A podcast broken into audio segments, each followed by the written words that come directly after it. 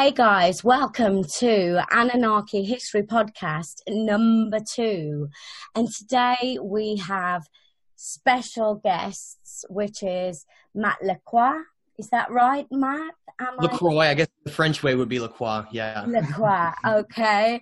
And our lovely founder here, Billy Carson of Anunnaki History, our group page. And we've started this new podcast because people out there are ask, have asked us for it, basically. And we want to start to get down to some of the nitty gritty details uh, about Anunnaki and Anunnaki history, technology, everything, everything Anunnaki that we are discussing on the page. Now, Billy and Matt, you have both written books on phenomenal things that are in the matrix that stretch the imagination beyond its boundaries. Billy, Yes. Uh, well, thank you for the great introduction. Uh, yes, I wrote a book called Compendium of the Emerald Tablets. Uh, thank you, Matt. Appreciate that. hey, hey. currently, yeah, thank you, guys. It's currently a bestseller on Amazon. Uh, it's been a bestseller now for six months straight, and uh, it's been as high as number six on the list. And uh, it's just really doing phenomenal. But what I've done is I've taken a lot of the information from the Emerald Tablets of Thoth and I realized that there was a lot of great esoteric and information and wisdom in there that I thought a lot of people needed to hear. Also, it talks about advanced technology. It talks about quantum physics, quantum mechanics. It talks about uh, so many aspects of our current day that really date back thousands of years and how we're in this big cycle, this cyclical civilization, and we're just now starting to rediscover things that really truly already existed. Uh, and I think it's just a mind opener, you know, and blows people's minds. It's, it's something that uh, once you digest this information, it will just take you on a whole new paradigm shift, and then it will have you thinking in ways that you weren't thinking before, and hopefully raise your consciousness and hopefully raise your vibration, love, unconditional love for other people, and just realizing that it's a much bigger and more bright, colorful past that we had and we're trying to get back to that. So I'm, I'm just so thankful I was able to put that information out there, and uh, it really does synchronize with a lot of the ancient Sumerian tablets and a lot of the other ancient books that have been and scriptures that have been discovered all over the world. Mm, it's phenomenal. I'm I'm working through it. It's hard to digest, I must say, and hard to understand. so, um, you know, and breaking it down, and just I think you have to understand it and interpret it in your own way as well. So it's a bit mm-hmm. of self research within while you're reading it as well. And mm-hmm. Matt's book as well. Your book. Tell us a little bit about your book. The so, stage of time. So Billy and I had, had already worked together several times previous to the, the latest book I wrote called The Stage of Time. And we actually did these projects totally independently. I didn't even know he was writing that book at the time. And so what, what's interesting about that is that he focused on, like he said, the meta, the metaphysical nature of reality and some of these ancient the ancient wisdom that came down through Thoth's prophecies and Thoth's um, Emerald Tablet writings. Mm-hmm. And I also, at the same time, had woven in um, several different Emerald Tablet readings within my book as well. And so we had a lot of this cross connection with um, a lot of the stuff, the focuses that we were um, looking at with ancient history, with the esoteric nature of reality, all of these aspects that we're not being told as a society. We're not being told, you know, who we really are and about these ancient writings that predate what we think of as religious texts that tell this great tale about this these this human epic or epics you could call them that predate predate us that most people don't even think ever existed. Mm. And so I I found that reading these ancient tablets in these in these ancient writings from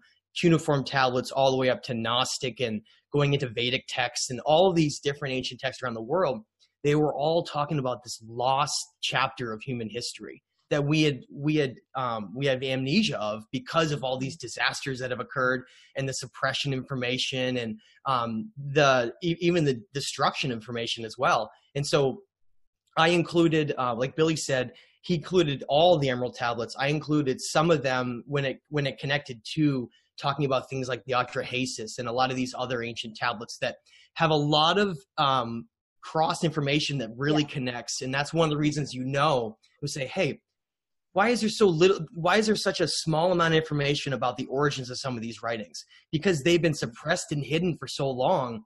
And the th- I, in my opinion the things that we most should look into and, and, and uncover evidence about are the things that we've po- been told the least about. That's that's how i see that. Yeah. yes. Absolutely. That's fantastic. Yeah. Yes. i mean um, you know the the anunnaki history group uh, was started a couple of years ago and um, you know, primarily, I had started looking into a lot of the um, the anomalies. Uh, this is how it got, really got started. I was doing anomaly hunting with myself and Thomas and a few others, and um, I started realizing that a lot of these ancient relics or these things that look like ancient relics on other planets, mostly Mars and some on the moon, had a strong resemblance to the ancient megalithic structures on Earth. Mm. So I said, wait a minute, I got to put two and two together here. Why is this like this? Why is the similarity here, not only from all, all around our planet, but with pyramid structures, with megalithic building, but also on other planets? This means there's one architect. One architectural design means that there was one bottleneck. This, whoever it was or whatever group that was, said duplicate this everywhere. Mm. And so when I began to read the Emerald tablets, and within tablet number one, it literally says, you know, Thoth tells his crew, so to speak, to go out and spread out and duplicate what we've done here in the land of Khem. So mm. they went out and they began to duplicate all the pyramids and the structures and the advanced civilizations. So I really do believe that that civilization was an interplanetary civilization, not just global. So when people ask me, where is Atlantis, you know, I tell them we're sitting on, on top of Atlantis right now. Every single one of us, no matter where you are, are on this planet, you are sitting and standing on top of Atlantis because it was literally everywhere. Yeah. The Ring City was just one of the capitals that happened to be that get into a battle or a war or maybe a geological disaster. We don't exactly particularly know, but one of the three things happened, and the Ring City itself was just one of the capitals is gone, probably sunk, or maybe some people think it might have taken off. However, regardless of the fact, they were global. You know, so today we're going to kind of touch base on talk a little bit about um, some of the systems that were put in place by these Anunnaki people long ago that are still having a direct effect on us today, uh, spiritually and even economically.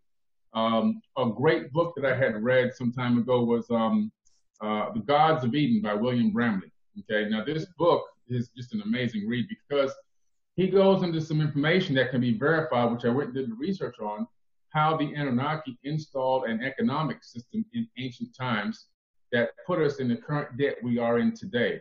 They started the whole uh, inflation system and the debt and the IOU system all the way back in ancient times. So what happened was basically back then, when the Anunnaki in- installed this kind of economic structure, a lot of Sumerian tablets have been discovered with these um, writings on these IOUs and these receipts. So let's say I had a farm and I had um, I was farming uh, and I was herding or, or, growing lamb, for example, and then somebody else was doing an orchard, an apple orchard. Well, the guy with an apple orchard can bring me over, uh, you know, I don't know, ten sacks of apples, and. I would give one lamb. Right, exchange, exchange, barter and trade. Right. Now, what if too many people started coming through and I ran out of lambs? Now, what I can do is he can give me the apples, and I would give him a cuneiform IOU. Ah. Walk away with this IOU for a lamb. So now I owe this guy a lamb. Okay. Now this can happen so many times to the point where there's a shortage of the lambs, and all these IOUs are out. Now we're creating inflation. So now the cost of these lambs, when they do come back, when they do, when I grow more of them, when they're more born and they grow up to a certain age, now, instead of giving me two stacks of apples, you might have to give me five stacks of apples for one lamb. This Sounds like the, the first banking system. Sounds like right. the first yeah. beginnings of how exactly. monetary notes um, they were written. Mm-hmm. Yeah. Mm. And so this yeah. is thousands and thousands of years ago. This IOU system, this debt system, already put into place and installed in, upon us. That way, this this type of a capitalistic type of a system uh, and you see it propagate all the way to this current era. You know, another thing that was amazing is um, on my own, I researched the fact of um, the Sumerian uh, metric system. You know, because when you look at some of the numbers in the Great Pyramid and so forth, you begin to see how they kind of correlate to met, uh, metric systems or, or meters. Mm. And you're going, how is this possible? Because we just kind of, quote unquote, recently discovered that. Well, they discovered Proto Sumerian writing etched into um, bowls and plates and stone in America, in South America, okay, in Mesoamerica, in, in, in Mexico area and so forth. So they already had a, a recording of the uh, the metric system back then, and that's even on. I mean, I hate to use Wikipedia as a good example, but they did their yeah. research, and it's actually true. These stones have been discovered, and the metric system is also thousands and thousands of years old. So the point that I'm trying to make is everything that we have now, everything we're going through now economically, everything we're going now, now, now mathematically already existed. You know. Really so amazing. we're still working on ancient systems, is what you're yeah. saying. Everything right. is measurements, time is still on ancient systems. History, right. History Absolutely. repeating itself. Yeah. I, think, I think what Billy is saying, um, and, and, and also in a larger way, when we look at the context, is this creation of like a capitalistic almost empire mm. where you these empires rise and fall over and over again and the reason they do that like billy said is they're in they're in many ways in economically and in other ways too um, they're unsustainable and they mm. always collapse because they don't design um, a system that's harmonious with nature and everything around them it's this greed system based on keeping people in a in a perpetual system of mm-hmm. it's almost an enslavement of ideas and information in their time. Um, it's amazing when you when you work a full week it's some some difficult job somewhere that you have to help you have to pay all these bills off that you have. At the end of the day you get home you're completely exhausted. Your energy has been drained. It's been taken. Your energy has been sacrificed and given somewhere else. And so that, that way in the, like, i'm sure billy is going to lead this into it the idea of the matrix is this idea that we exist in a reality that is based around keeping us completely distracted and uh, drained of energy. So we essentially just become like these zombies walking Robots. around and working and getting home and, and we don't really accomplish a lot. We don't people don't really go out and hike up to some hillside somewhere on a friday night and look over the universe around them and have a picnic. Most people in, in, I should say, are going home and they're watching something on TV and then they're just falling asleep and that's it. But really, we being these these infinite beings here that are exploring our reality and understanding um, the nature of the universe around us. We should be constantly amazed by the fact that we exist in this in this reality right now. The fact that we have these physical bodies, these avatars that allow our consciousness to express ourselves and explore this world where there are physical consequences for everything we, we do. We that's the great trap. That's the great illusion. That's why the Egyptians called it this illusion of Ka.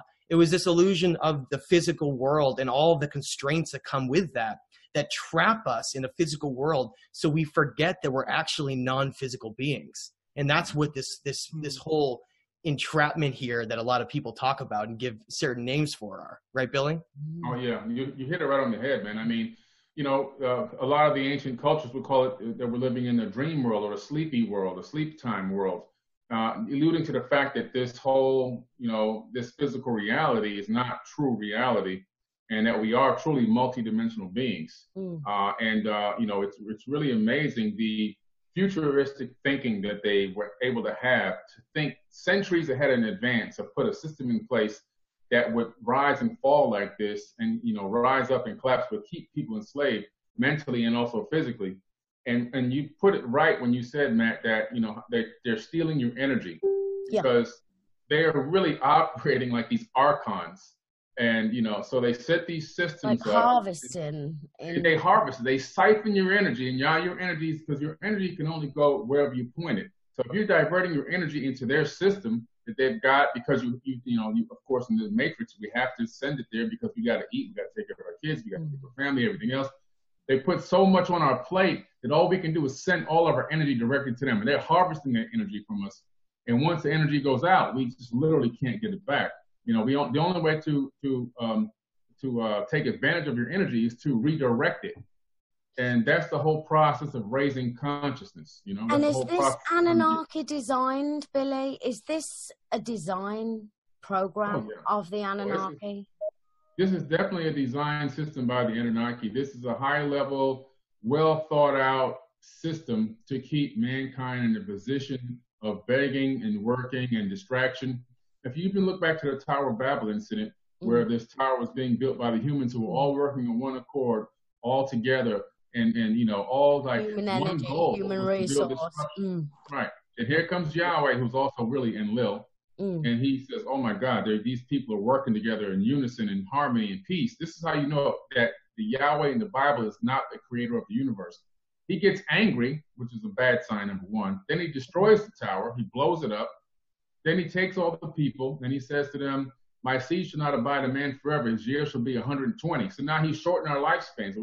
We used to live for thousands of years prior to this incident. Now our lifespans have shortened. Chromosome number two has been fused together, telomere caps put on the end. We can't live that long anymore. Then he splits us up and he changes all of our languages so we can't even communicate anymore. So now we become this, you know, these, these uh these foes because what they do is a conquer and divide system. We can't communicate well. We're spread out.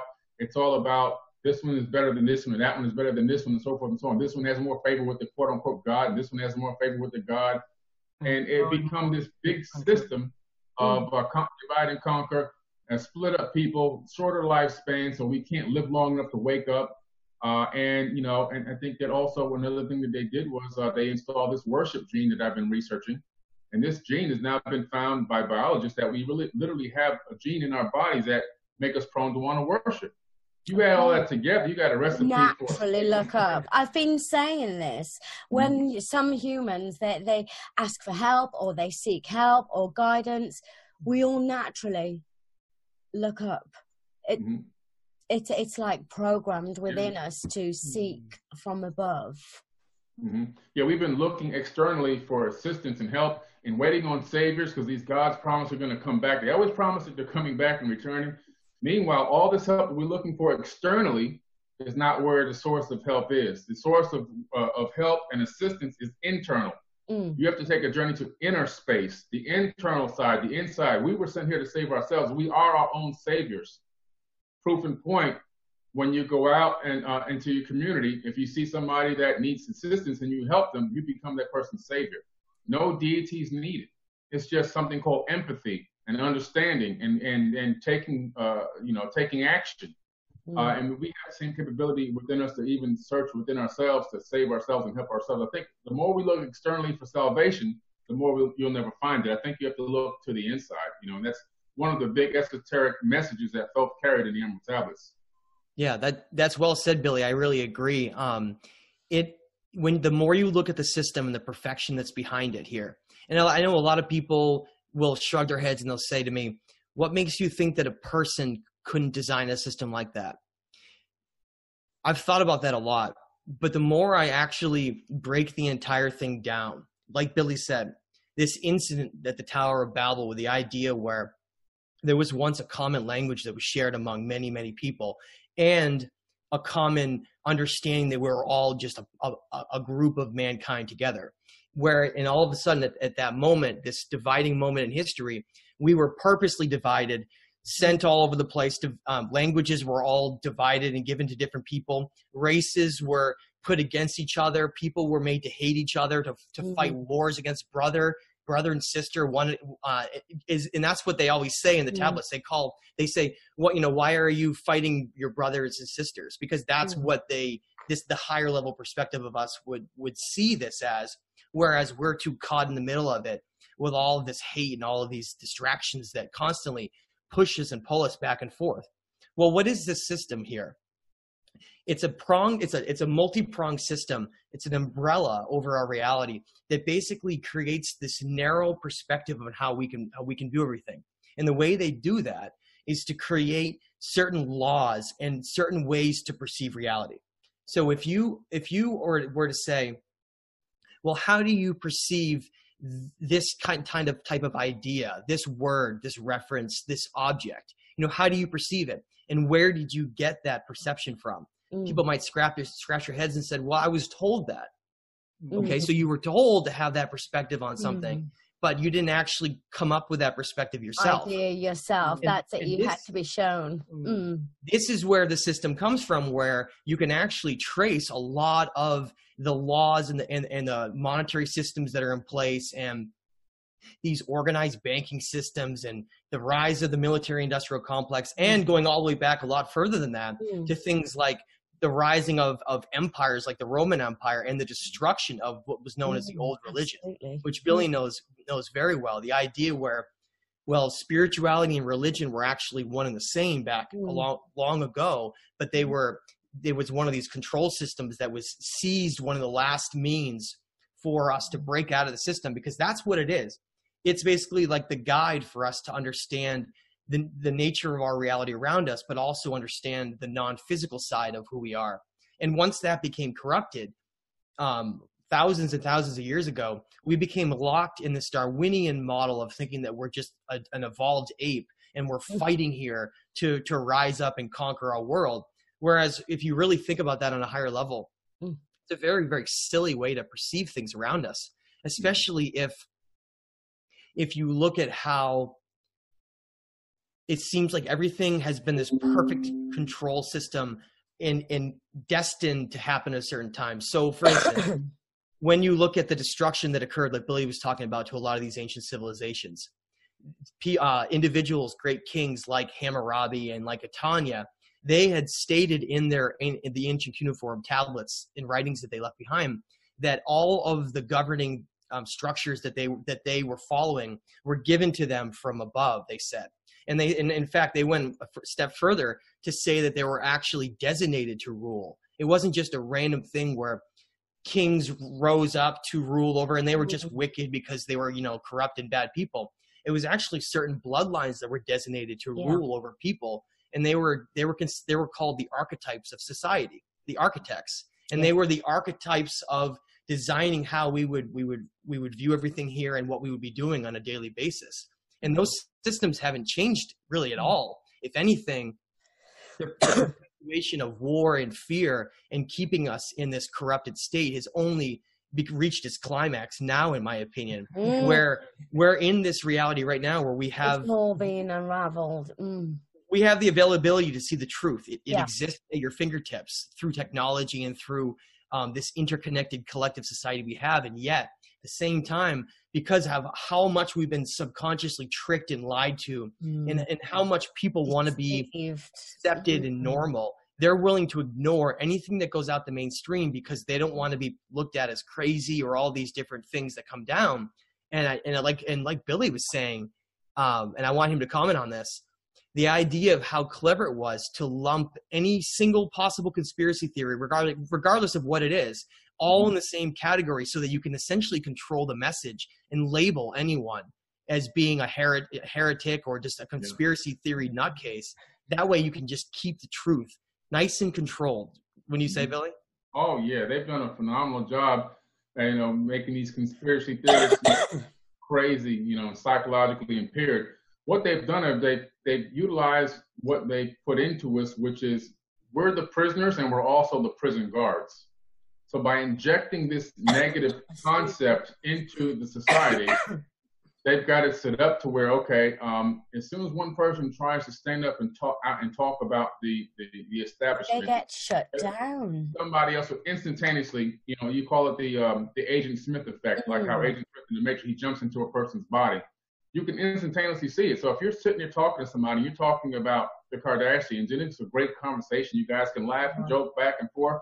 But if you stop in the middle of the conversation and say, by the way, 9/11 uh, was done by the United States government, all of a sudden you're going to see that person's face change, their countenance is going to change.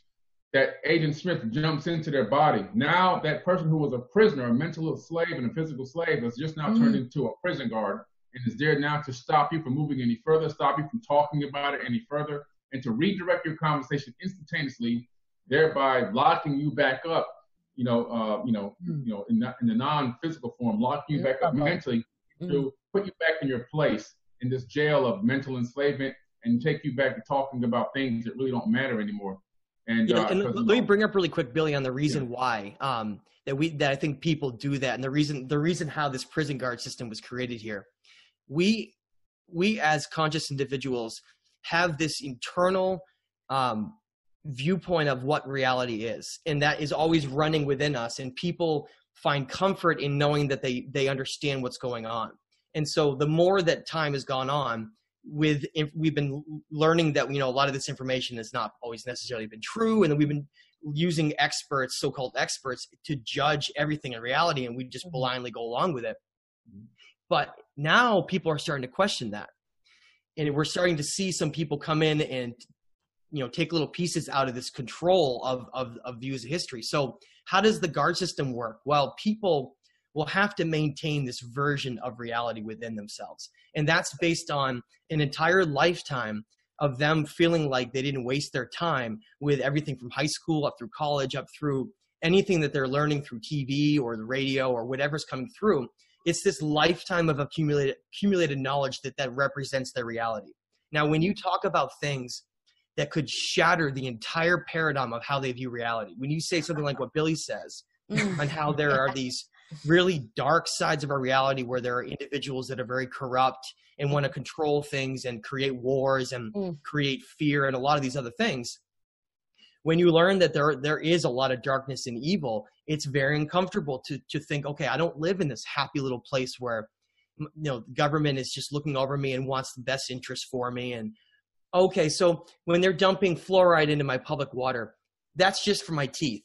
They're doing it they're doing a really good job to help keep keep my teeth nice and clean and keep free of cavities. That's that's all that is. Oh oh oh, oh. don't even don't even bring it up. And then if you someone else comes in and says well look at all the food that you're being promoted. Why why is everything about fast food and, and the, all these different aspects of ingesting things that lower our vibration?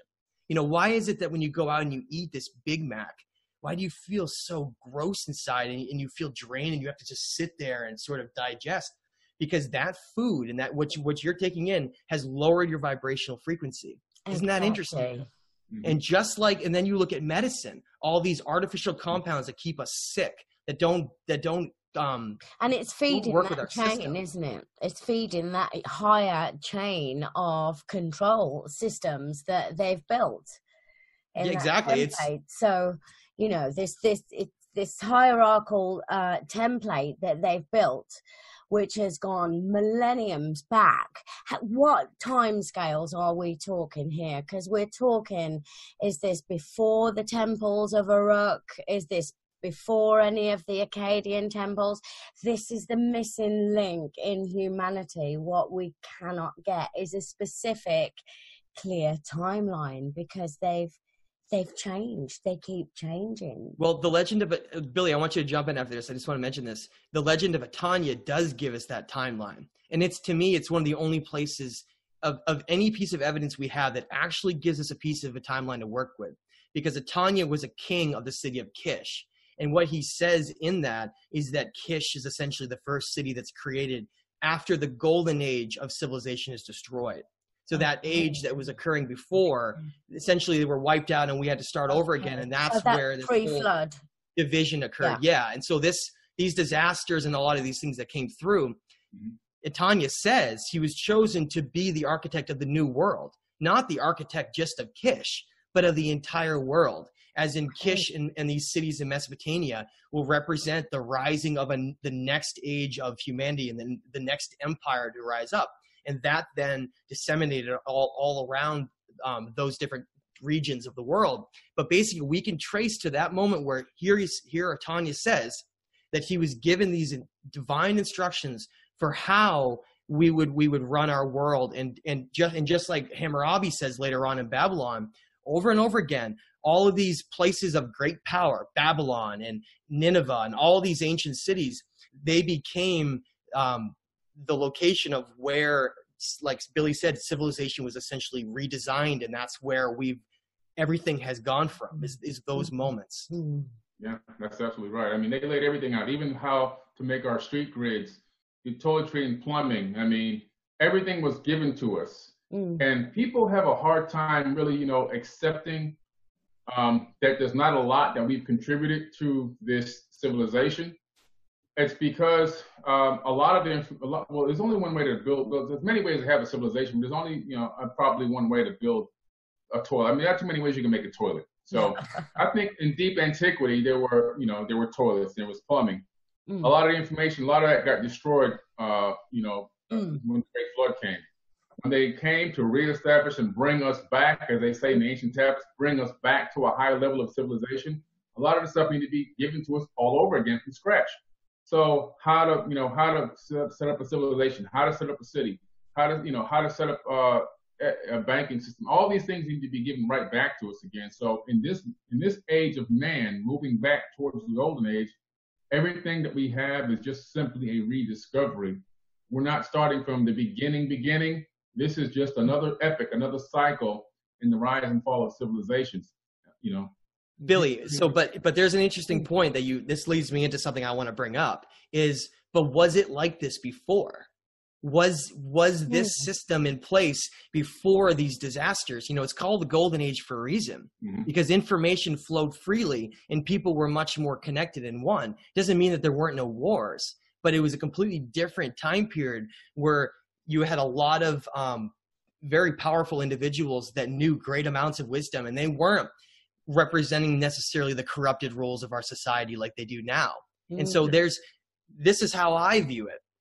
When you look at when you read these cuneiform tablets, the account of these this rise and fall of human civilization, the the flood was specifically mentioned many many times as being created, not just this event that was going to happen normally, but mm. something that was actually created to happen here because they essentially what Enlil says and for people if you want to break this down to, because we need to put some information behind this enlil is very important to understand that name because en means lord in the in masculine mm-hmm. whereas n whereas nin ninlil nin meant the feminine version of lord mm-hmm. so here these names that define these this pantheon of gods mm. their names literally mean lord of this lord of that because they consider themselves lord of our reality they mm. were like the ordainers of destinies as they're called they created whatever they wanted here in our physical reality. Now, but that's a very important understand. They created whatever they want in our physical reality, which means when you move from the last age after the destruction occurred and human civilizations were rebuilt again, one of the things they specifically said was because of who was ruling that time period, it was decided that human civilizations were going to take a step back and they were actually going to be taught in a way where we would perceive ourselves as just being nothing nothing significant just this insignificant thing here that's fighting and in in our own distracted way whereas we weren't given all of the knowledge needed for us to forge our own objective mindsets mm. to break out of the system here this in my mind the system here that we have in place that corrupted religion and corrupted all aspects that was that came about right after the destructive events of what we call the Younger Dryas. Mm. And that was because those individuals, those those beings, if you want to call them, that were in charge of our reality of that, of that during that zodiac age, decided to keep humanity basically enslaved by their physical nature of reality r- rather than the non-physical. Mm-hmm. And yeah. do you think they are carved all over the world at these places? Every place all over the world has a different depiction of these same beings. Mm-hmm.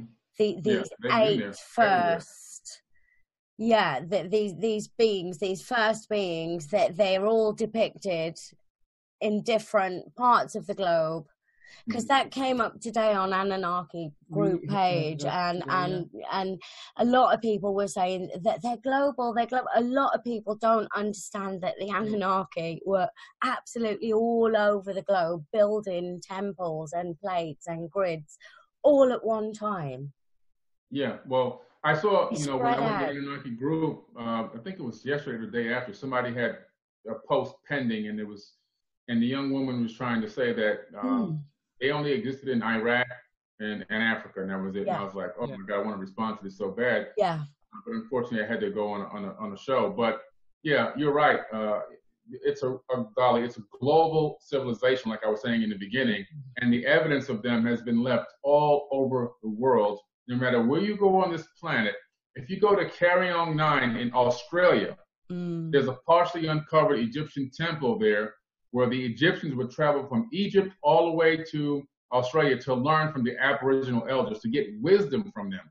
And they would record that they arrived and what happened when they was there. And there's many lines going up for many different uh, epochs that they had come. Mm. And there's one uh, area in this uh, this stone where they etched there's an actual UFO with little UFOs coming out of it.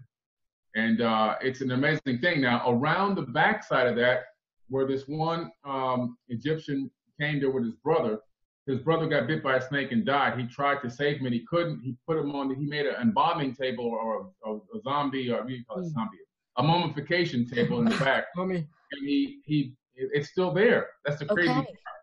Now, what's amazing, when I went to Egypt in 2014, the story of his re- story of his return with his dead brother mummified is in Egypt. So okay. it made a loop. The whole, you know, the whole story mm. made a loop and connected, made it made it very uh, verifiable, made it very real. Another thing is around the back of that area. If you walk down a little bit and go around the back, in the stone, there's etched into the stone a picture of Thoth the Atlantean.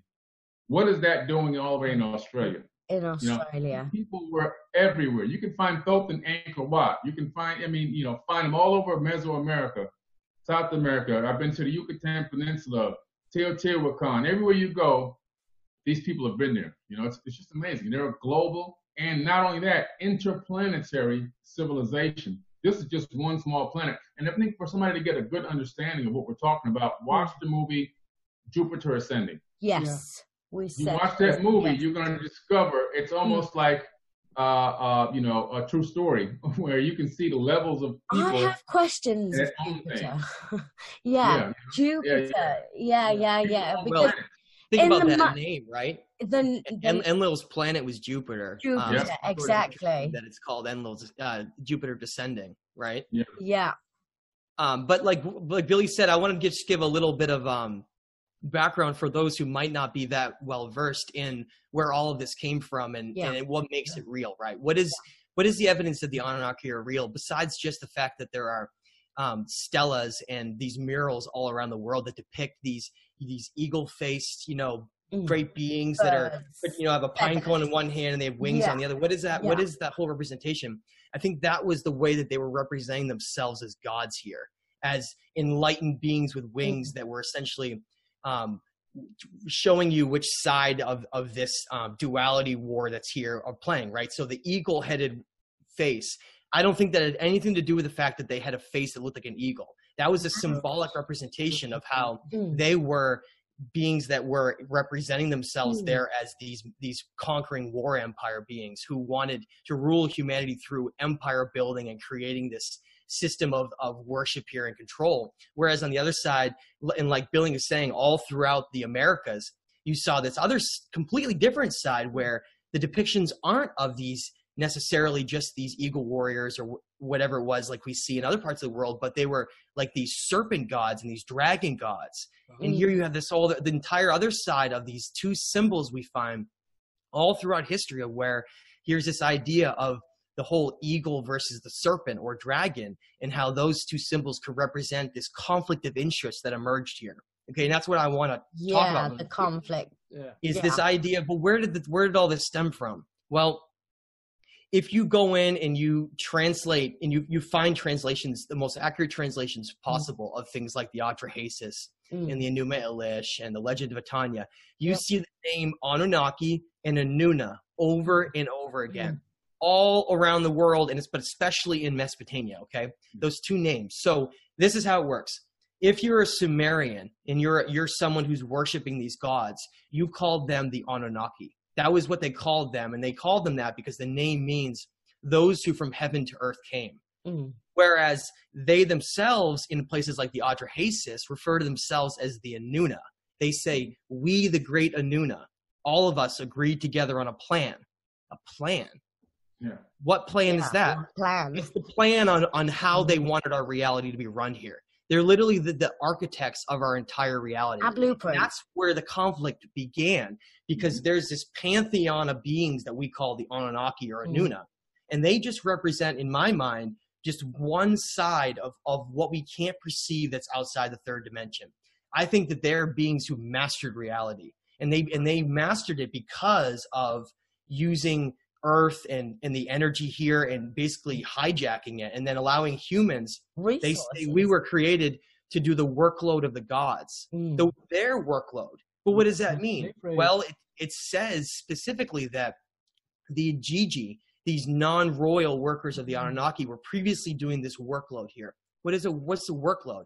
It means maintaining the the physical realm here of our world. Mm-hmm. They were obsessed with um, cr- creating civilizations based on designing it around agriculture.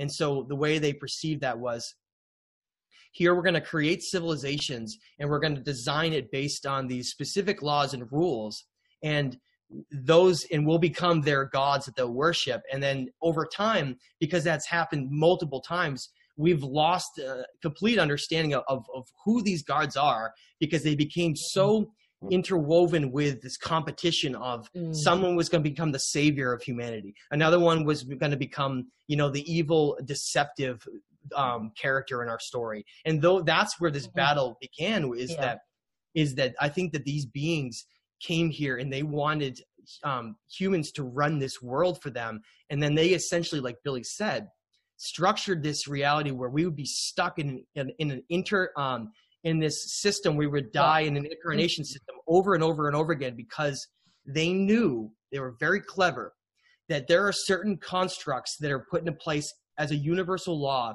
where a being will ascend to a higher state of consciousness only if they're able to pass these certain types of tests. Mm-hmm. And those tests were known in Egypt through Osiris with the whole idea of weighing a human's weighing, yeah, heart, soul yeah.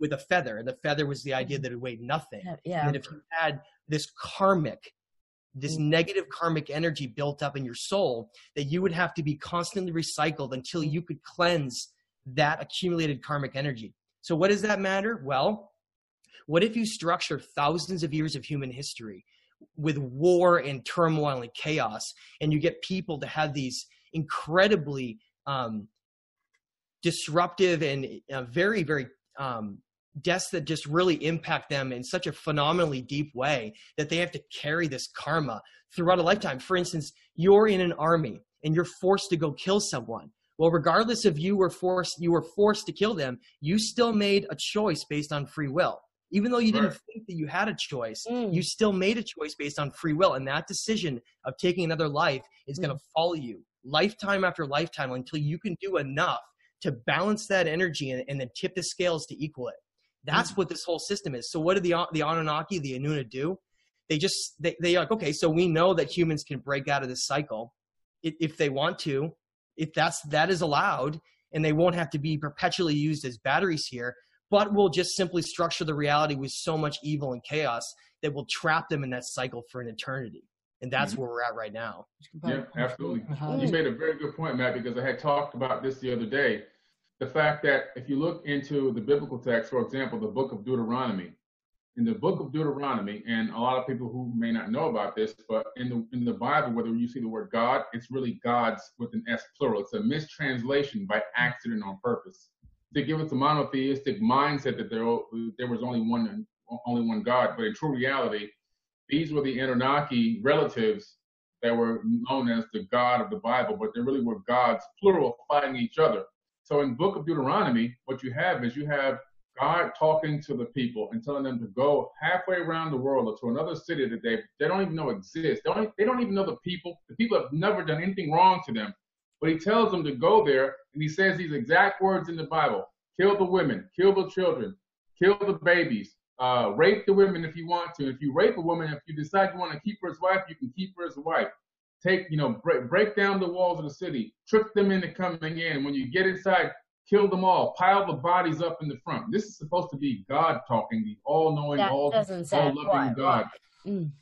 Yeah, it's a lie. It's not the creative universe. It's one of these Anunnaki people. What they're doing is this book of Deuteronomy is a track record or a history of their relatives fighting against each other, using human beings as cattle to do all the all the fighting and the warring and the killing.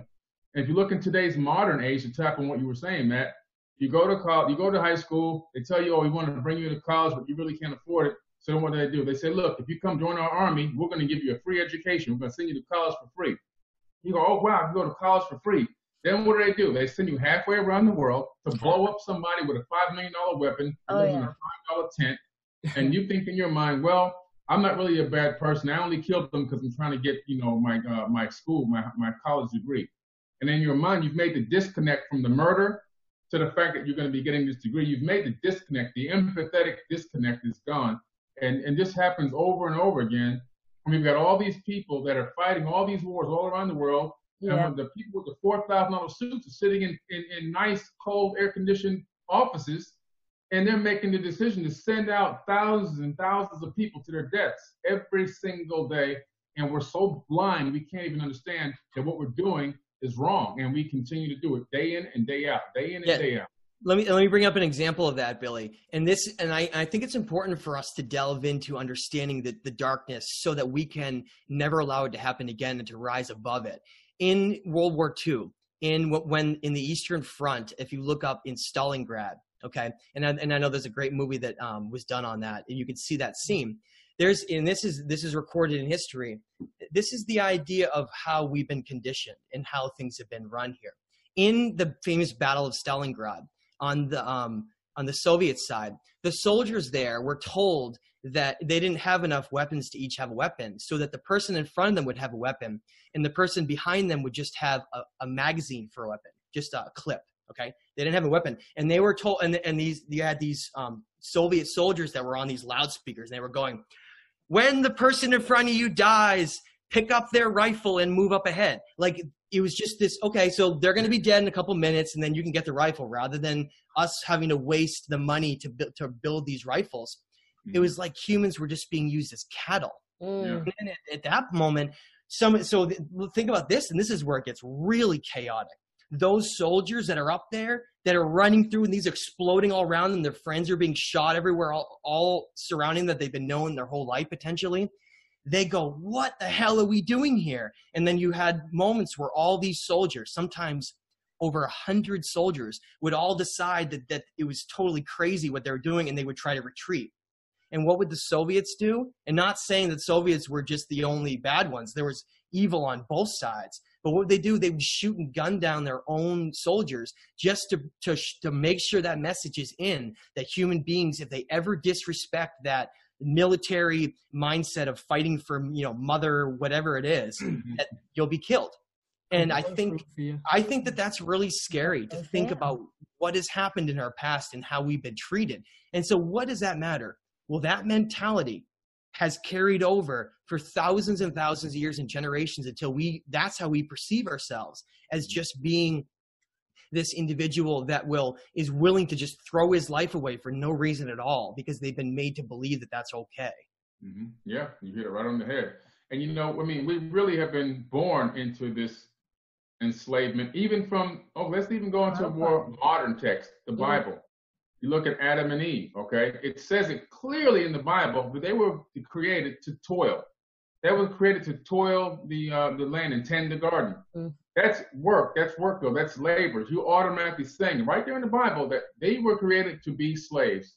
Their job is to, as soon as they were born or as soon as they were created, they, they had a job, and that job was to to do this. So it just, just continuously goes all the way back, and they really put together a very sound system. And because DNA has the capability of storing memories, this is scientifically proven now. In our DNA, all of that enslavement and all of those uh, in-depth teachings of mental enslavement and torture and everything else and fear is still inside of our bodies. Yes. And we're carrying that from generation to generation to generation, which is why it's important to learn about this so that we can begin to reprogram ourselves so our DNA can now pass on to the next generation, reprogrammed a little bit and a little bit more and a little bit more until we get this out of our system and learn that who we are, who we truly are, and the power that we have in our own numbers and take back control of this planet.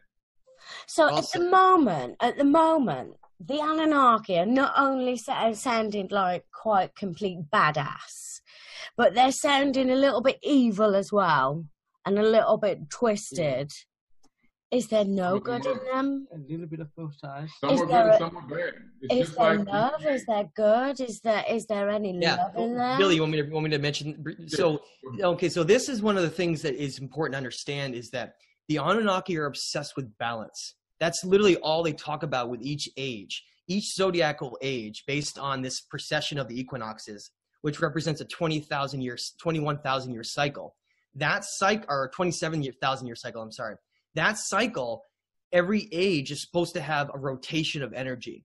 Meaning, so one age is supposed to be a negative polarity, and it's allowed to have war and chaos literally enter its reality and just go go crazy. Whereas another age that comes is supposed to be balanced and be the opposite and that's how they actually perceive themselves and they say it, it says in it that enlil had tasked enki with being the control of balance here that he was supposed to maintain balance in this reality because they did understand balance. And they did understand that without balance you essentially would collapse everything in the system would fall apart. But the problem is that because of who we really are because of um, how important we are to this entire story and i do think that we're far more important than than just the story of what how how earth goes. I think that this idea of controlling sentient beings sentient means having conscious awareness mm. is perhaps not just happening here but could be happening elsewhere too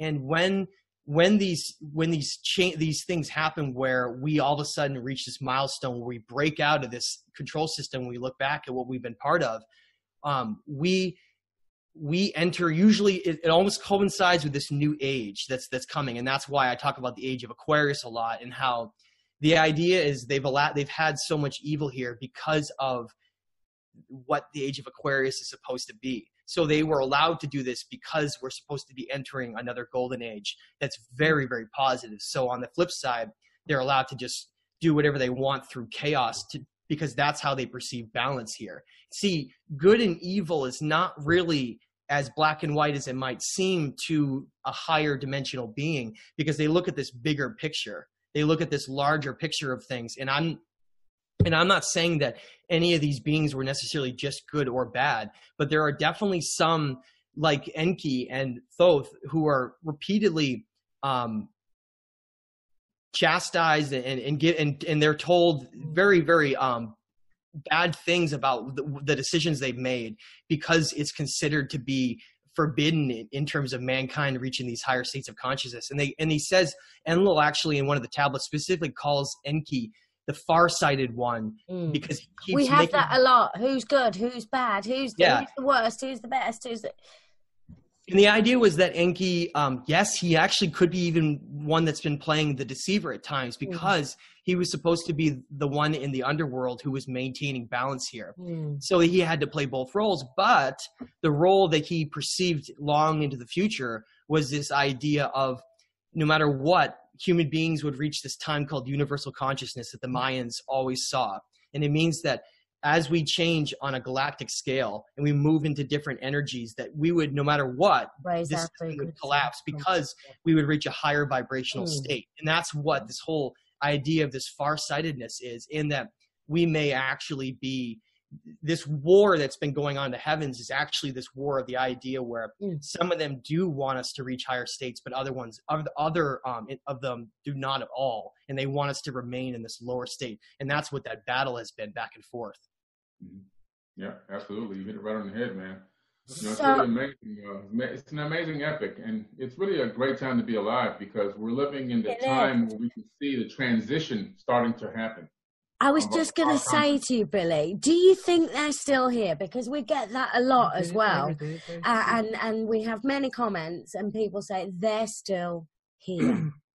I believe that the Anunnaki are still here. Not all of them, obviously, the ones that uh, in the Sumerian tablets, but their bloodline, their offspring, I believe that they're still here. Um, you know, you look at the things like the Trilateral Commission uh, and the Bilderberg Group and these these secret societies that are here that are and people that are operating these secret societies from the shadows and controlling every single aspect of commerce around the entire planet, agreeing and approving every war.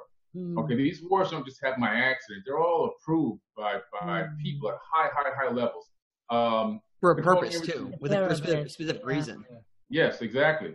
Everything we eat, see, smell, touch, hear, it's all controlled at the highest level. And I truly believe that uh, those are probably some of these Anunnaki bloodlines that are still here uh, you know, running everything behind the scenes. Just my opinion. And supposedly, um, some of the second generation gods, like Marduk, who's called Bel in Mesopotamia, mm. um, it is actually written that he was considered fallen in terms of because of the decisions some of them made, they could never ascend and they were stuck here. Not mm. stuck here in physical form. I think they're stuck, some of them are stuck here in non physical form because of their actions and because there is a system in place that goes far above them to this intel- intelligent design behind the universe and what, what I would actually call the multiverse is that there are consequences even for their decisions, and that they may actually, the decisions they made in our realm may be also affecting them on a much deeper level than we understand in their level, causing something like some of them to be trapped here and be forced to be in our in our realm in our reality and therefore that's one of the reasons why they they some of them blame us because they feel that we're the reason why they ended up losing their divinity, I guess you could call it. Yeah, yeah, that's true. And and some of them were, you know, uh, banished from even going back to their home planet for interacting with humans and so forth and so on. Um, it's very possible. It's very possible they can even themselves be caught in some type of a mm. uh, incarnation loop, you know, uh, mm. in a way. Like a hierarchy incarnation yeah. loop. Right, exactly. And, you know, the biggest secret of the of the of the masonry, the 33rd degree masons, the biggest secret of that level of masonry, mm. the number 33, mm. it's all about space travel. It's all about getting off the planet. That's the big mystery, because in order to escape Earth's gravity, you have to travel 33 times the speed of sound to get to to to obtain uh, an orbit in space or to actually leave Earth's gravity. And I think ultimately that was some of the fundamental basis behind a lot of the, the Masons and so forth and so on, trying to find a way in the future to to escape Earth's gravity. In other words, to, to get back into space and make it back out there into the stars. And because the way that these beings think, I think they think in t- time scales of millennia, and we think about what we're going to eat tomorrow. you know, we're thinking about are we going to what we're going to do for our paycheck on Friday so that it's spent up by Monday. And they're thinking about what's going to happen 2,000 years down the road. That's how they plan everything. They plan way more advanced than our planning is. And, um, you know, so it's possible that they've been planning and plotting a way to uh, to get back out there. And that's why there could be breakaway civilizations on other planets in our solar system, moons in our solar system. And there could be secret space programs. It's very possible that some of these entities and beings could be behind it whether they're spiritually influencing people that are running them, or maybe they're incarnated into physical bodies again. Maybe they've developed avatar bodies to walk amongst men, but not like a man, like Thoth says. Various different ways. They could be the Dark Brothers, you know. So mm. there's so many things that could be going on behind the scenes. But the one thing that I think is real is true is the fact that we, 7.5 billion of us, outnumber them. And all it oh, takes yeah. is for us to all become a one frequency, one accord, one vibration, one understanding, and the game is over for them. And Can you imagine a collective conscious revolution of seven and a half billion people? Could you imagine that? How powerful that would be? Just think about this, right? If you if you're in a group of individuals and you go for a hike or you're in a lecture hall with a group of people that are of a very like-mindedness of you, what's that energy like in that room? You mm. can feel it. It's palatable that's because that that's a collective consciousness that's created by you being close enough that your energy body is affecting those around you. Now most cases that's a negative thing because you end up being around someone who's got a lower vibrational frequency and it tends to pull you down to their level. That's why if humanity was to be able to, to be able to get come together and, and be objective and reach these higher states of thinking it would be this massive collective consciousness in the entire planet. And once something like and not everybody would do that but once something like that took, took hold, where these large multitudes of people grouped together to have this mindset of breaking out of this system and becoming a sovereign sentient being, all of a sudden the control systems would completely collapse. And I think we're at the beginnings of that right now, where mm-hmm. that that boiling pot of consciousness, that lid, is is coming off at some point in the future it's boiling and it, it can only be kept on there for so long because inevitably that boiling water is going to knock that top off top off eventually yeah you hit it right on the head that's oh, perfect, yeah. perfectly said yeah. you put in your message um, about the gate at Nineveh yeah in Iraq and how it's been blown up and I went and I looked at some of the pictures today of how it's been blown up, that gate, and the huge complex that is there. And it's almost as though history is on a repeat again, that humanity has got bred in them to destroy this history again from our eyes. And, and I really hearts, don't think that it's our, random. I, I, don't, I don't think, think, it's, it's just this religious group that is yeah. doing it because they, you know, they hate whatever it represents. I think it's the same system we we saw from the Romans and all the way yeah. back long before them, Deeper. where there, when you have powerful individuals in place, the easiest way to silence a message, besides controlling the narrative, is to destroy whatever evidence contradicts. Mm. And that's exactly what we're seeing in the Middle East right now, where these terrorist groups that are being funded by all this dark money mm. they're essentially just being used as as the dogs that are being they're being told what to do yeah. yeah they're and they're going around and they're just they're just bulldozing and using sledgehammers to destroy what is to me if you if you go outside of egypt um, and and there are other places too that are very very important around the world but mesopotamia to me holds some of the greatest secrets in the world but more importantly, that's the location of where the oldest ancient cuneiform writings are found. And so this is a way to what would happen if you had a civil war in a country like Syria? How do, how do you get in to study any ancient sites? You can't.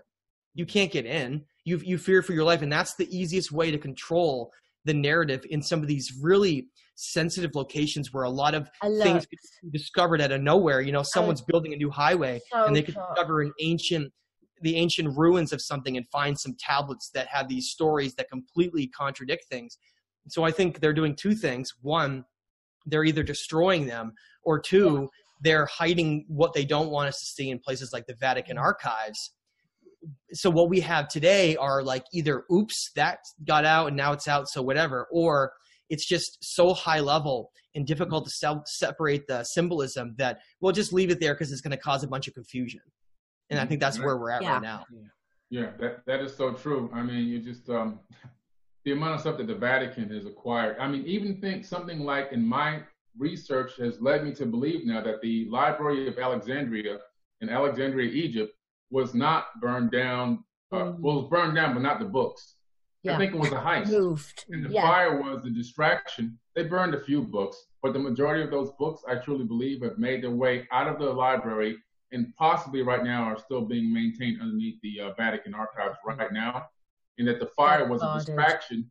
Burn a few hundred books, burn the place down. We'll take the books. I think it was stolen to help usher in this monotheistic and keep everybody on the mental enslavement mindset. Uh, and, and, I really do believe that the, the, the books are still in existence to this very day. Again, the secrets that are going to come out of there in the future are going to be mind-boggling. Um, I think antiquities. What what we even just the cuneiform tablets that we have, which there are thousands, by the way, and most of them are untranslated. But I think that some of the most important ones, people probably never got a chance to really see them. I think yeah. that when they found them, they were probably quickly ushered away, sort of like what a lot of people think the Smithsonian does with some of these um, large skeletons that have been found in some of these serpent mounds in mm-hmm. parts of the United States and other parts of the world too. Whereas, what kind of questions would that raise? You know, what kind of what mm. kind of problems would would arise? If Giant skulls. I mean, yeah. so it's all about controlling the narrative, and people shake their head when they think about that. How can you have a global conspiracy to control information like this? Because we've had those individuals in power for a very long time, and they're very good at what they do. Mm-hmm. Very good, yeah. It would disrupt. experts at it. Mm, they're experts, yeah. It would disrupt humanity. It would upset the whole apple cart. Nothing, you know, their productions wouldn't get fulfilled and it would break down for yeah. Just, just in America alone, religion is a multi trillion dollar annual business. And so the religious system in America generates more money than all of the tech companies in Silicon Valley combined in one year. So that that's amazing. Shameful to me when there's so many starving billions and and and you know poverty on the planet. And you got these mega churches right with these these guys in suits that are making like a million dollars and they have like a mansion on the hill. And they're supposed to be helping the people find mm. a spiritual path yet they're living in the most materialistic lie that you could possibly live. What what a what a reality we live in huh? Yeah, yeah it's crazy it's, it makes me scratch my head when I when people just can't see it. They're they're so um, I guess encased in this system, and you know when you're born, you're given a name, religion, and you know and and and a, and a race, and you have to spend the rest of your life trying to defend that. Mm. And so they've been so uh, indoctrinated into it that it's so hard to show somebody what they're in. They can't see the matrix for themselves. And ironically, then I try point the religious people to the Bible and say, look, let me show you where the matrix comes from. It's in the Bible. It's in your book. Did you know that? Oh no, it's not in there. So let me show you. It's in here five times. Hmm. And what does it say about the matrix? It's a womb. In order to reach a higher level of hmm. consciousness, you need to come, you need to be born through that womb. You have to wake up. This is hmm. what it's telling you in your own book, but you didn't even didn't even know it existed. That's where the movie name came from. I would like to to to ask Matt a question. Sorry, Billy and I get, And pretty deep into stuff. as- We love to talk about this stuff. We had the I- Iraqi wars, and we have the uh, Mm. invasion of Iraq, and we have the uh, the occupation of uh, Uruk, Temple of Uruk, Mm. and we have the uh, occupation when they took over the museum Mm, in in in Iraq, the mm. Baghdad Museum. Museum. Yeah. Yeah, uh, I- I would like to hear both of you. What do you think the actual purpose for being at the museum and uh, uh, uh, Taken. Mm. is? Why The did they Ziggurat of destroy those places? What was the agenda for it? Um, well, Billy, you want to take that really quick, and you can fill in. It's, Sure. Um, you know, when Go you ahead. look back at the whole 9/11 and how it, to me, was really one of the biggest evil things that have happened in our modern time. On the scale, through a computer, they were able to measure the collective consciousness of the Mm. planet, and during that time frame, it went off the, off the hilter. um, and that was set up, in my opinion, by the elites to to justify the reason to go to Iraq. And ironically, the first place they went to were two places. One was the museum. Uh, to you know, I mean, you're going to be going to get revenge, so to speak, for these acts of war, and you go to a museum. I mean, come on, doesn't make any sense. They No. blow up the blow open the deeper doors, and they take all of these artifacts. Saddam Hussein was getting ready to release information to the world about the fact that the Sumerians and these people from Iraq were the very first people to have advanced technology, airports, runways, and and all this other incredible stuff. And right at the same time, or right within that time, they went there, blew open the doors, and stole everything, took everything, left the stuff that was insignificant there, but the majority of stuff has been gone and taken away by the military. I mean, admitted admitted by the U.S. military. My my sister's husband was there. Okay, he's uh, Wow. he's still in the military right now. Then now they live in Germany because he got uh, you know sent out, out there. But he has sent me the pictures of him there. The next place they went was to the Ziggurat of Ur. Yeah. In the Ziggurat of Ur, what they took out of there to a lot of people now have witnesses that it looked like the Stargate from the movie Stargate. Wow. Now, was it a Stargate? We don't know, but it had a very a good appearance or likeness to the one from the movie. They put it on the back of one of those gigantic trucks with the tarp, uh, and it went away and was never seen again. So was the I wonder WMD knowledge and a Stargate? we don't know. and I, I think it goes a lot further than that. It, it, there's, there's, it was one of these things where there was a multi-pronged reason on why they did it. I think Billy, what Billy mentioned, I think is true. Um, getting a lot of these antiquities and a lot of other, a, a lot of other stuff too. But at the same time, there was all this dark money that was being used that the Pentagon was asking. All this money had disappeared, and there was hearings that was that were going on, and those buildings that had gone down. A lot of them were just finance banking buildings, and they had all of this information and records for how all Amazing. this money was just trillions had disappeared into these black budget things, you know, creating these underground bunkers and all this crazy stuff that the elites were doing, designing all this hidden weaponry and all these things. And at the same time, you have these powerful arms of energy controlling and want to control um, the oil reserves in Iraq, and this, and also Saddam Hussein supposedly wanted to create a new gold-backed currency, just like Gaddafi did in Libya. And so you have these individuals who were now being perceived are the, are the evil ones, when as they're actually the ones trying to create a new currency to break out of the, the arm, the control of the central bank. That's where a lot of this, I think, can get down to is you think, well, so the lesson here is, I guess, any country that tries to break away from the central bank will um, somehow mysteriously erupt into civil war, right, Billy? Okay. Right. Yeah. Listen, we every country that have have uh, done that or didn't have a central bank, we went and we invaded them. Every single one. There's only three left. You know, I think it's North Korea, Cuba, and uh, Iran. Iran is going to be next on the list. Uh, we're brewing up to um, a fake war for Iran. That's going to be the next one. Things we'll are going over. really tried to start it Yeah. at least twice. We had that Japanese oil tanker that was hit, and then people were like, "Wait a minute, mm. I don't know about that. And they're like, okay, we'll try again. And then they yeah. did other thing, what they did some kind of a drone thing, and then people were like, wait a minute, was that multi-million dollar drone really from Iran? They're like, okay, let's try again. And then they keep doing this over and over again. But I think the collectiveness of of society has actually reached a point where even if people won't acknowledge it, we've largely decided to to, to begin rejecting war. Even yeah. if people aren't coming out and, and you know throwing guns down the street and getting rid of them, which I don't necessarily support not having any way to defend yourself.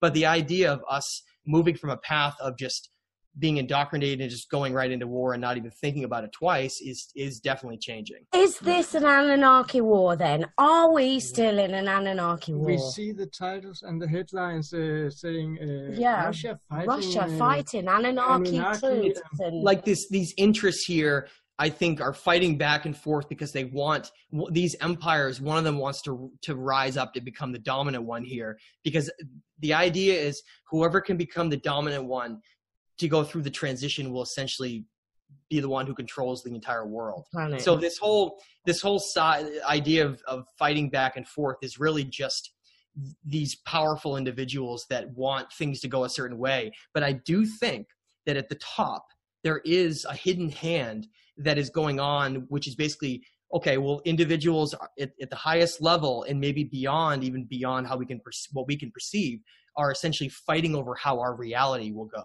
mm-hmm. how our reality will turn out. Is is what I think is going on right now too. Yeah, yeah, absolutely. We have yeah, so much, man. So much. We could talk about this for ten years. Yeah, but- we're going. We're going to. We're going to do it. We're going to keep covering it all, and we've Absolutely. We've done about an hour now. Were you we about have, to say? I was just about to say we've done about an hour now. Uh, yeah. Free speech talk. Yeah, and this is going to go knowledge. up there, our yeah. podcast. So you guys out there that are listening, you will find this posted everywhere with links mm. and. Uh, and of course, join us at Anunnaki History yeah. on Facebook and our page as well of same name. Yeah, and uh, Billy, before we go, final words from you and Matt. Anunnaki history, where's it going? Well, you know, um, the more I research this, the more I realize that we're coming, um, we meaning human beings, we're coming to a place in time consciously as we get ready to head into this age of Aquarius. Right now, we're, we're, we're getting ready to expand even more. I mean, there's still a lot of people sleeping, but a lot more people are beginning to wake up. It's a very mm. slow process, but we're getting to a mass collective of awakened people on this planet. And every single moment that goes by, more and more people are snapping out of it. They may, may not be at the highest level of consciousness, but they're starting to see things and starting to talk about things. And that's what gets me really excited. I just did an Egyptian mystery school uh, at Dame Dash Studios last weekend. I had 60 students there and the whole class was very diverse. It wasn't just one race, this, one race, that. It was a mixed race of people, and I was excited to see that it only wasn't just one race of people.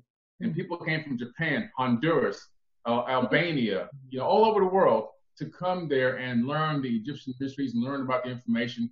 And the same thing I ended with them is what I'll end today is the fact that we have the power within us, the divine energy, the divine power that created this entire universe is inside of our bodies. And that means that the power for change, the power for creation, the power for understanding, the power for enlightenment is inside of us. All we have to do is realize, recognize that spark, and then uh, we need to share that spark with as many people as we possibly can. Activate that DNA within Matt. Yeah, that's that's well said, Billy. I agree. It's it's not simply just the fact that you say, okay, if I want to make a difference difference here, I have to become a grand teacher and walk around with a you know a, st- a pencil like Thoth and teach everybody. No, you just need to change your mindset and then change your vibration and, and, and, affect others around you in a way you can. Doesn't necessarily mean you have to start talking about the Anunnaki, but maybe you could talk to them about you know, well, what about talk about the, the galaxy and star mm-hmm. systems around us?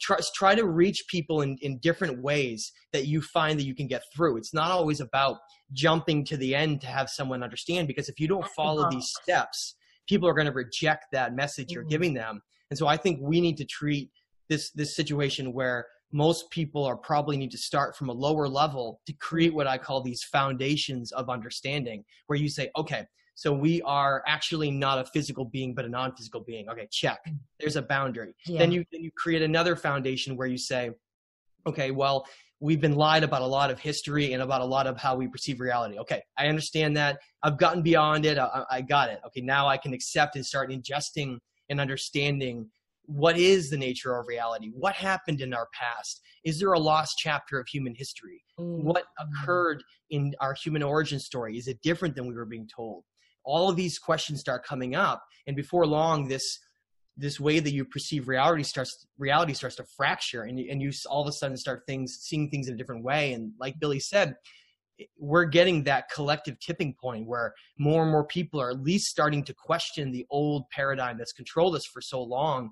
And we're we're at that point where that that boiling pot is just going to blow open in, in this mm-hmm. entire system here meaning the indoctrination system in school. People are going to start questioning that. You're going to start maybe having teachers that come out that might go on strike and not want to teach unless they can actually teach them that are not being covered. You know why isn't that a thing yet? Why haven't mm. there have people come out and talked about how we're not even learning about you know energy and consciousness and about mm-hmm. these ancient secrets? You can see the difference in megalithic building as clear as day when you start to know what to look for. Can you imagine a, a class in ancient history called megalithic structure and like or Anunnaki history? It would be, go in and they show you images from you know Machu Picchu with these mm-hmm. sections of wall that are incredibly intricate, and then on top of it, there's this primitive mortar and building, and you can say, mm-hmm. ah, I'm looking at two different distinct time periods in human history. Can you imagine if stuff like that was taught? It would completely change how we perceive everything. I think that's the direction we're going where mm. we're going to have this enormous consciously conscious shift in our society where it's going to be an interesting time to be alive where a lot of people are going to start rejecting some of the, the past things that have been used to control them. And so but for people that are interested in my work um, i'm obviously very passionate about this. I yes, feel that this is this is one of my purposes is getting this information out because when I was going down the road of of learning it, it was so mind blowing to me. I used to literally sit outside. I'm not exaggerating. I would just sit there on, on a bench or something and just be in total awe. Mm. Once one of those one of those you know things that clicked inside me that connected everything else. There are those moments where you sit back and you're completely amazed about what you just learned and what you connected. Mm. And then you think back, well, why am I not being told this? And that's where a lot of the work that Billy comes in with talking about the metaphysical nature of reality, these ancient writings like like that Thoth left behind, and then mm. me bringing in a lot of these ancient tablets as well, and we try to bring this back to life because I think that individuals like Billy and others that are fighting this fight, we're like the messengers of bringing in this new time because who else is going to do it? Someone in the mainstream? No, they're way too controlled. Yeah. Yeah. This this change is going to happen at a lower level than people think it is that's going to be building up and that's why things like youtube have become mm. so popular because we're no longer we're rejecting these this this voice of expertise supposedly at the top and mm-hmm. starting to realize where this wisdom and information comes from so what i like to think of as for people that are interested i think that this time just to close out was looked at long ago as being this window when if things happen just right we could have this complete breakaway of consciousness where we could reach a next stage and break out of this control here. And so because of that i do think there are a lot of very important souls and individuals that are here right now for a reason. Um, and that's and i don't think that's any kind of a coincidence. And i think yeah. those of you who are, are fit that role they might not even know who they are. So i can i encourage everyone to really look into who you are look into what your purpose is and don't, don't ever let others try to tell you who you are and what you should be doing. Go find your passions and find what you really your purpose is here. Mm-hmm. Um, and I just want to close out by saying, for those interested, please check out my website at thestageoftime.com. I have a lot of ancient writings on there and translations. Um, and uh, the latest book I got, The Stage of Time, which Billy and I have both been reading. Um, I've been reading the Compendium of the Emerald Tablets. I listened crazy. online. You have a free uh, online version on YouTube. The first part. I just have the chapter one audio. Yeah. But I am, for those interested, I am definitely still recording to get the entire audio done. It's just taking some time. Great. Excellent. Matt, uh, what would be the next we hear from you? The next big thing. Um, you talking about me? What, what are yeah, you, what, what, are, what, what are, you working plans? on now? Well, um, Billy and I could have something good happen in the future. We'll see what happens. But either way, Billy and I are definitely trying to work together on a um, on an even higher level here. And Good. I think that we we both have so much in common with the research areas Mm. we focus on, and, and we we cover so many of the same topics that we're we've been working together to try to you know join forces to try to disseminate a lot of this stuff out, so we can you know we can help make that change here. I think everybody's part of that. I see a good co- co- collaboration. coming. Yes, and that's it. The yeah. veil is being lifted, and people are Yeah. being brought together and united, and and hence the reasons for this podcast going mm-hmm. out there to our groups that we can reach more people that it will resonate with, that will begin to understand and set those foundations to educate themselves more with guys like you and your amazing works and Yeah. books that you've written and uh, that I've been privileged to be part of in the back here, credited. Thank you, Billy, Me for too. crediting us in there. Um, and we'll be hearing more uh, from Matt and, of course, more from Billy here at Anunnaki History. We will. Thank you for joining us, guys. Thank you. Thank you. Thanks, Billy.